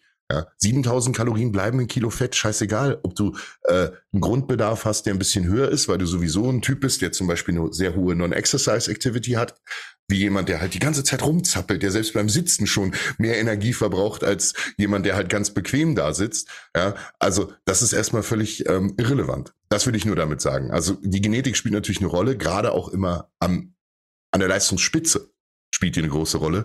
Aber sie spielt erstmal für das Anfangen und für das äh, Spaß dran haben keine Rolle. Und ja, Micha, auch da gebe ich dir recht. Du gehst dann mit deinen drei Kumpels ins Fitnessstudio und der eine wird halt relativ schnell stark, ähm, der andere wird halt nicht ganz so schnell stark, der eine verliert vielleicht schnell Fett, der andere baut dafür schnell Muskeln auf. Das ist alles ähm, eine Frage, wie man sich davon natürlich beeinflussen lässt. Und da verstehe ich eure, euren Fingerzeig. Ne? Guckt auf euch selber. Und da sind wir bei einer sehr spannenden Frage, die ich gerne noch anschließen würde. Ich habe eigentlich noch zwei spannende Fragen, würde ich an dieser Stelle sagen. Das eine wäre nämlich, ich ziehe das jetzt mal vor, wie bleibe ich denn motiviert? Was sind eure vielleicht so Tools, eure Tipps, wie bleibe ich dran? Wie schaffe ich es? Gerade als Anfänger. Also denkt immer dran, es geht nicht um uns, die wir, wo, wo der Sport zum Alltag gehört, wo es äh, zum Training gehen dasselbe ist wie Zähneputzen morgens und abends, sondern es geht um die Leute, die erstmal eine Routine aufbauen müssen. Ganz ehrlich, die Frage kann ich nicht beantworten. Kannst du nicht beantworten? Ich, ich, hab, ich, ich, trainiere 21 Jahre und ich kann mich nicht erinnern, dass ich mir jemals für eine Trainingseinheit überwinden hätte müssen. wenn ich am, am Abend schlafen gehe, freue ich mich am nächsten Tag auf die Trainingseinheit. Also das heißt, ich habe mich in über 20 Jahren kein einziges Mal zum Training motivieren müssen. Das ist das Highlight meines Tages und ich sehe jede Trainingseinheit herbei. Ich, ich habe mich noch nie motivieren müssen. Ich mache das und ich habe das Privileg, das machen zu dürfen, was ich über alles liebe. Und, und, und viele Menschen würden, glaube ich, alles dafür geben, in dieser Situation zu sein. Ja? Gibt Leute, die vielleicht gern trainieren würden und es aber nicht können, weil sie vielleicht, weiß ich nicht, einen Unfall hatten, eine Behinderung haben, etc. Ja? Und die alles dafür geben würden, in meiner Situation zu sein. Also, ich habe mich noch nie dazu motivieren müssen. Ja? Das, ich, ich sehe das als absolutes Privileg an, das jeden Tag machen zu dürfen. Und ich bin jeden Tag unendlich dankbar dafür, trainieren zu können, trainieren zu dürfen und gesund zu sein. Ich habe mich noch nie motivieren müssen. Ja, da sagt Michi was ganz, ganz Wichtiges. Ähm, man muss sich das wirklich mal bewusst machen, das ist voll am Thema ab, aber wir können eigentlich jeden Tag lachend aufwachen. Äh, ja. Das sollte man bewusst auch machen und sagen, wir machen das, was uns Spaß macht. Es ist wirklich so, ich sage mal, ich schließe jetzt mal ein, zwei Trainingseinheiten zum Ende einer Diät oder auch einer schlecht gesteuerten Diät aus, weil das hatte ich auch schon, wo ich wirklich platt war, äh, bei 2000 Kalorien, da war das Training nicht mehr so schön. Aber, kurzer, äh, kurzer Zwischeneinwurf, das war immer nur nicht schön, weil meine Leistung eingebrochen ist. Und wenn meine Leistung einbricht, kriege ich schlechte Laune. Dann macht mir Training keinen Spaß mehr. Aber wie Michi schon sagt, ansonsten, wenn man sich motivieren muss, etwas zu machen, also man muss sich im Klartext überzeugen, überreden dazu, etwas zu machen, dann würde ich überlegen, ob es so, wie man es gerade ausführt, das Richtige ist. Keiner wird sich überreden oder überzeugen müssen, abends eine Pizza zu essen, weil das Spaß macht und schmeckt. Wenn ich mich dazu zwingen muss und überzeugen muss, ins Training zu gehen, ist es dann wirklich das Richtige? Das würde ich mich als erstes fragen. So, ganz klar, was motiviert, wenn man damit Probleme hat, ist die Progression tracken in Form von Bildern und Gewichten, weil das motiviert, wenn man sieht, ey, was ich die letzten drei Monate gemacht habe, das trägt Früchte, das ist geil, davon will ich mehr. Das ist ein absoluter Driver im Training, wenn du merkst, du wirst optisch besser äh, oder halt auch krafttechnisch. Bei uns ist, Michi und ich sind da sehr, sehr gleich. Es geht eigentlich nur noch um die Performance im Gym. Alles andere kommt automatisch. Wenn du besser bist im Gym, kriegst du auch mehr Muskeln. Das, ist einfach, ja. das, das ist die Kirsche auf der Torte, aber ich gehe aus der Diät raus und sage, okay, ich fange jetzt an, ähm, SLDLs zu machen. Das ist gerade unser Lieblingsthema. Also äh, Kreuzheben mit gestreckten Beinen, nicht zu verwechseln mit rumänischen Kreuzheben. Also wirklich aus dem unteren Rücken gehoben. Und man fängt an und sagt, okay, mein Ziel ist es jetzt, von dem Startpunkt bis zur nächsten Diät 70 Kilo Last draufzupacken. Bei gleicher Technik, bei gleicher Wiederholungszeit. So, großes Ziel, selbst wenn man es nicht erreicht und 5% drunter liegt, bist du ganz schön weit nach vorne gekommen.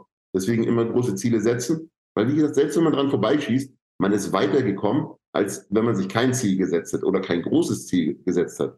Ähm, bin ich immer ein großer Freund von, lieber ein größeres Ziel setzen und dann nur 80 Prozent zu erreichen.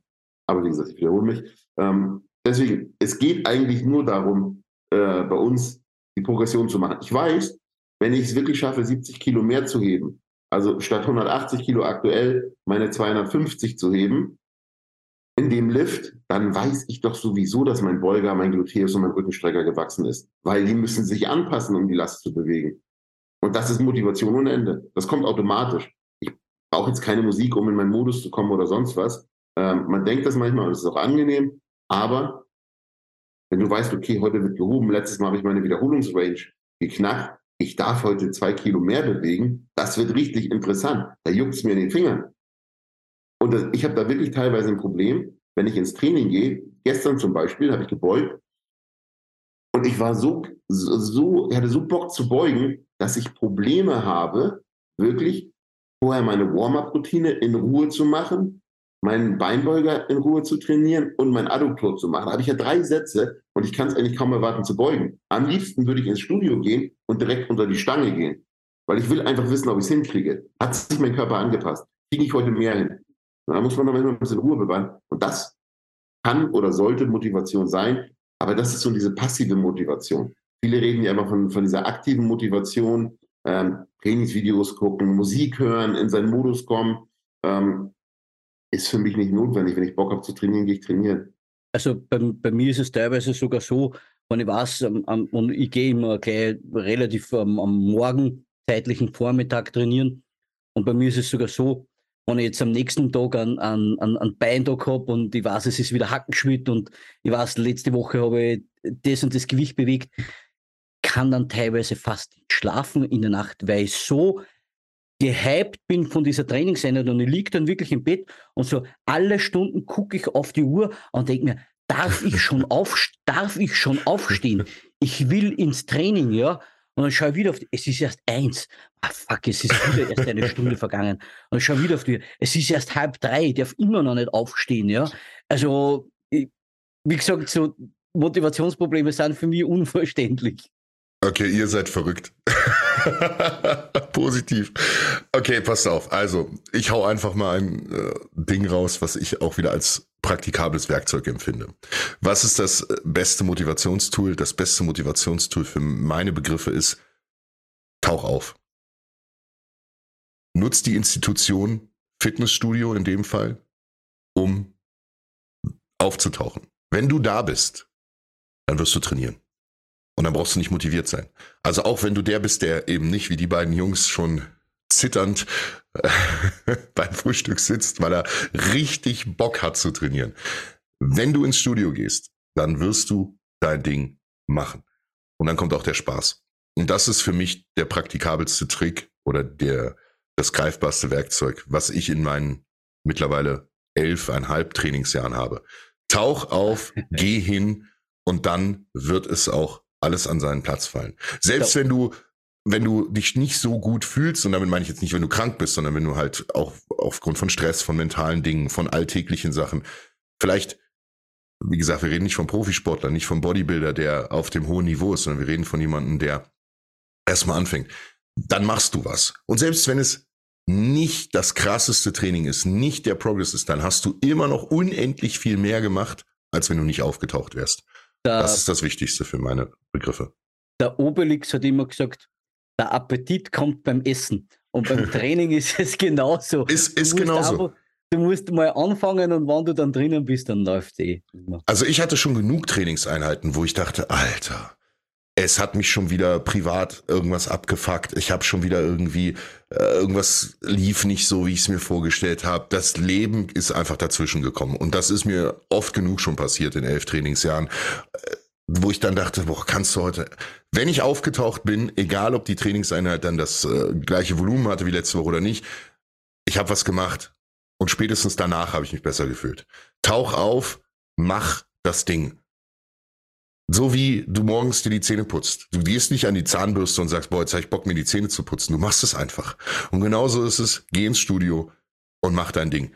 Wie gesagt, diese ganzen gehypten Momente, die ihr habt, die sind natürlich unglaublich geil und die kommen mit den Jahren und mit der Routine. Also für mich ist das halt auch kein, ich brauche mich auch nicht motivieren, um ins Gym zu gehen. Ich gehe halt hin und mache mein Ding. So, ich habe äh, meinen ganzen Kram mir aufgebaut ne, und man hat dann halt einfach Bock, man will den Progress, wie ihr schon sagt.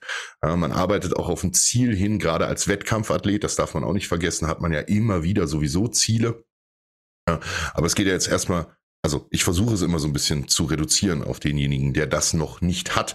Wenn wir Glück haben, wird der Anfänger ja vom Eisenkäfer gebissen und sagt sich dann, jetzt will ich's richtig. So, so ging's mir. Ich bin ins Studio, ich habe eine Woche trainiert ich habe drei oder vier Einheiten trainiert. Ich konnte mir die Haare nicht bürsten, weil ich so einen Muskelkater hatte. Und es war das geilste Gefühl meines Lebens. Ich habe drei Kilo abgenommen, ohne meine Ernährung anzupassen. Habe gesagt, jetzt will ich ein Sixpack. Jetzt will ich einmal richtig so aussehen wie die Jungs, äh, die man auf den Magazinen sieht. Jetzt will ich denen mal zeigen, wie es geht. So.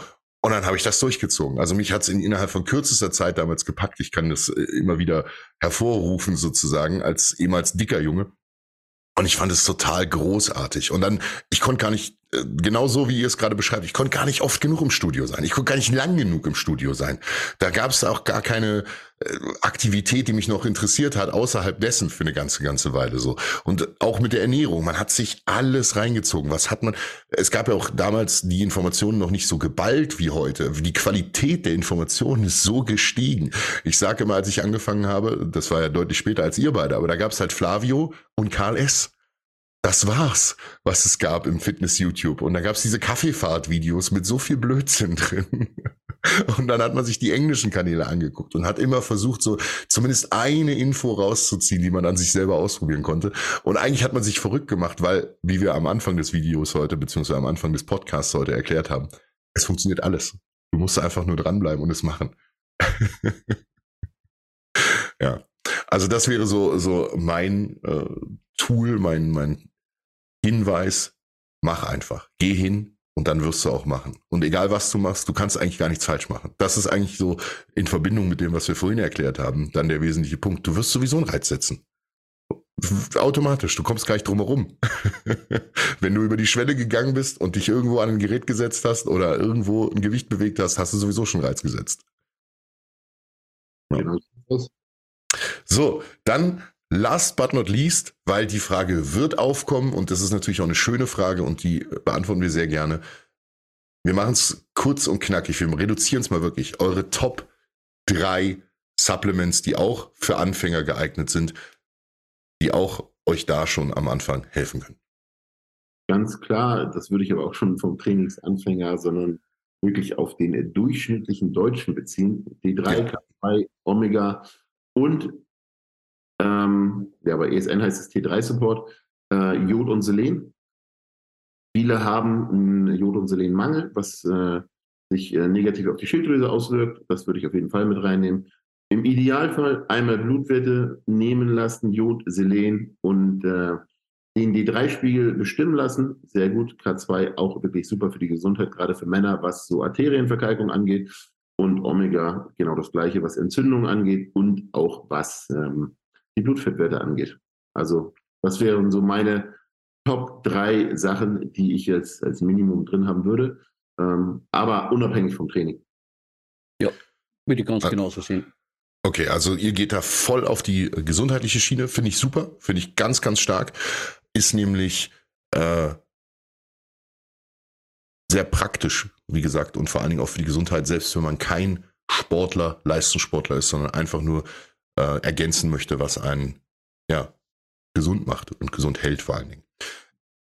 Ich breche da jetzt wieder mal ein bisschen aus und mache es ganz, ganz simpel und einfach. Die Omegas hätte ich jetzt auch gesagt, weil ich glaube, dass die für den geringsten Aufwand den größten Effekt mit haben bei den aller, allermeisten Leuten, die sich auch erstmal anfangen mit Ernährung zu beschäftigen, ähm, was das Gesundheitliche angeht, was äh, Laune angeht, was eure äh, Entzündungswerte angeht, gerade auch wenn man dann anfängt zu trainieren, wenn sich die Blutfettwerte einfach verbessern. Das zweite ist für mich Kreatin. Ich werde immer Kreatin empfehlen, da kommt für mich nichts dran vorbei. Wer kein Kreatin nimmt, ist einfach selber schuld auch als Anfänger kann man das nehmen. Selbst wenn man keinen Sport macht, kann man Kreatin nehmen. Es ist äh, gut für Gedächtnis, es ist gut für die Leistungsfähigkeit. Es ist schlussendlich auch gut, wenn man mehr Leistung bringt, weil man mehr Muskeln aufbauen kann potenziell. Und last but not least aus der Praktikabilität raus. Für mich natürlich ganz einfach ein Protein. Egal, also ist mir jetzt auch völlig egal, welches ihr da nehmt.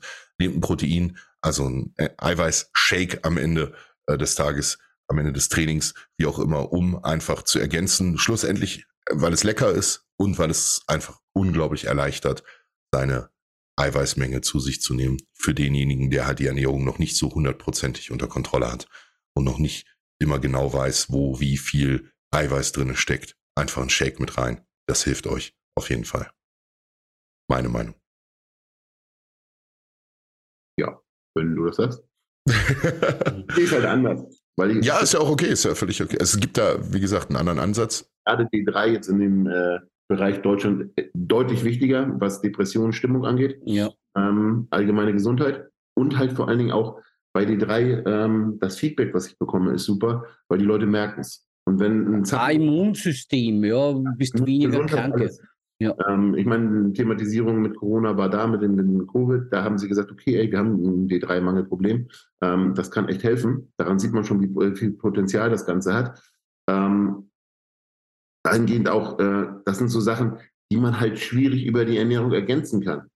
So, und Bin Protein ich bei dir. Ist, für mich ist ein Protein, genau wie ein Booster, ein absolutes Luxusprodukt, um es bequem und einfach zu machen. So. Ja, so habe ich, so sehe ich das auch. Bin ich ja, bei dir. Das ist Stimme ich dazu. keine Notwendigkeit, einfach nur weil es bequem und einfach ist. Äh, ein, ein, Anfänger, wenn der, ich sag mal, 1,6 bis 1,8 Gramm Eiweiß isst, wird der wachsen. Weil gerade im Aufbau, wir brauchen nicht die Mengen an Eiweiß. Ich habe ganz viele Athleten, die ich bei 2 Gramm Eiweiß oder 1,8 Gramm Eiweiß fahren lasse, die enorm gut wachsen, natural, aber dafür mehr Kohlenhydrate haben, weil Kohlenhydrate sind für mich der Key Driver, ähm, was Leistung und Performance angeht.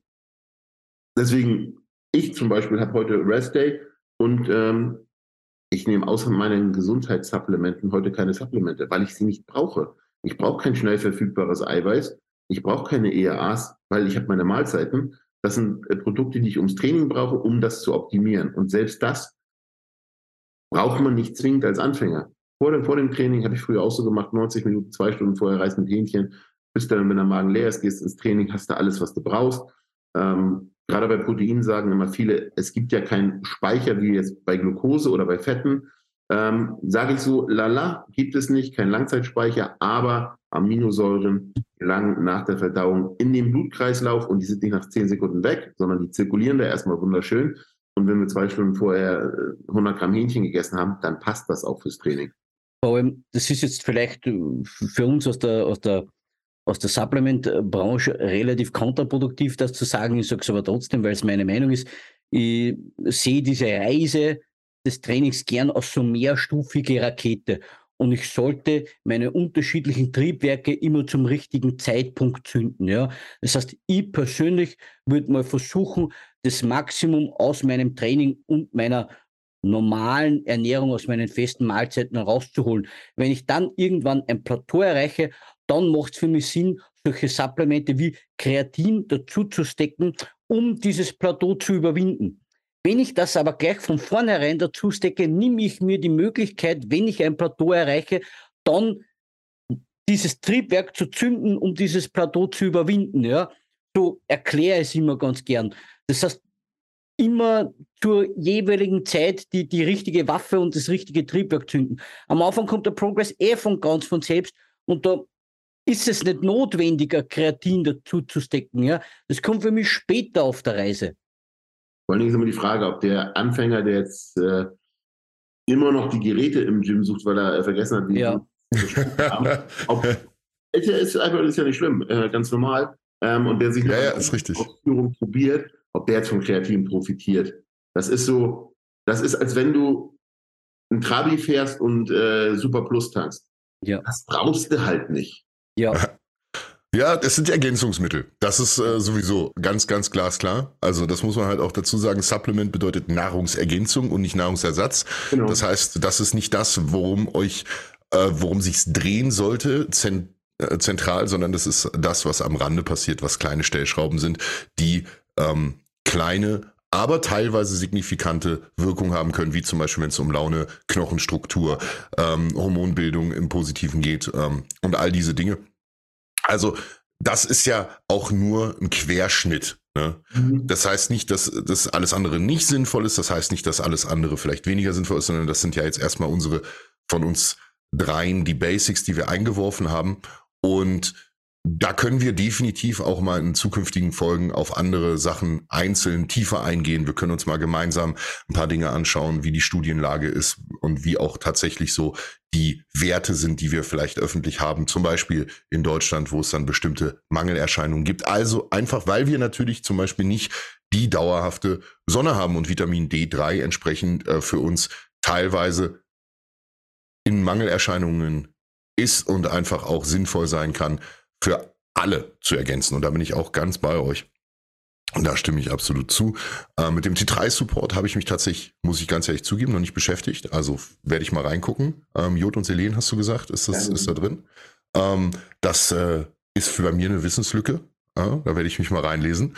Ähm, und das kann natürlich dann entsprechend sein, dass das auch in meiner Prioritätenliste nach oben steigt. Ganz häufig, weil ähm, es ist zum Trend geworden, auch jetzt im, im Bodybuilding, dass viele ähm, Meersalz, Himalaya-Salz und sonst was benutzen. Aber es hat ja einen Grund, warum in Anführungsstrichen das normale Salz Jodsalz heißt. Ja. So, das heißt, wenn du Jodsalz benutzt, brauchst du vielleicht kein Jod. Das hat aber auch schon den Grund, weil da die Industrie schon nachgeregelt hat, gesagt, oh, wir haben irgendwie so ein kleines Joddefizit. Die Leute brauchen ein bisschen Jod, das ist gut für die Schilddrüse. Wir machen ein Jodsalz. Jetzt gehen wir alle wieder zurück und benutzen das pinke Himalaya-Salz, weil es ein Trend ist und weil es mir zum Beispiel auch besser schmeckt. Ähm, aber das Jod fehlt. Und ich habe es gemerkt, ich habe meine Jodwerte oder lasse meine Jodwerte re regelmäßig bestimmen. Und ich habe ohne ähm, Hinzugabe von Jod einen Mangel. Und ähm, ich muss sogar über das T3 Support ähm, noch ein Gramm Jod extra nehmen, um Mitte Referenz, oberes Drittel Referenz zu sein. So, das, das muss man einfach gucken. Wie gesagt, das ist immer ein bisschen aufwendiger mit dem Blutwert und ich weiß äh, auch aus Erfahrung von vielen ähm, Athleten, die jetzt zum Beispiel in einer gesetzlichen Krankenversicherung sind, man kann nicht einfach mal eben sagen, Herr Doktor, ich hätte gerne mal einen Jodwert. Dann sagt er, ja, können wir mal irgendwann machen, aber nicht jetzt. Und warum, weshalb, weswegen überhaupt? Ähm, es ist ja leider so, ohne Symptome keine Behandlung. Ähm, das ist einfach so, man muss erstmal was haben. Deswegen, ich empfehle immer, einmal zu googeln, Labor und dann einfach privat zu bezahlen. So ein Wert kostet 10 Euro vielleicht, plus die Abnahme, ist bei 20 Euro, aber dann weißt du, wo der Spiegel steht. Von daher, sowas einmal kontrollieren lassen, D3, äh, Jod, Selen kontrollieren lassen, nicht einfach pauschal einnehmen. Ich finde es immer schade, weil ich manchmal in, in Nachrichten komme, du, pass auf, ich habe bei so vielen Influencern das und das Produkt gesehen, ich habe das jetzt bestellt, was kann das eigentlich? So, da fasse ich mir erstmal gegen den Kopf, sage, äh, ja, super, danke für den Support, aber das ist gar nicht Sinn der Sache, weil das Produkt brauchst du vielleicht gar nicht. Und da hast du recht, da können wir gerne mal drüber sprechen. Welches Produkt ist für wen in welcher Leistungsstufe eigentlich sinnvoll? Wer braucht was? Was ist sinnvoll? Braucht das jeder? Nein, das braucht nicht jeder.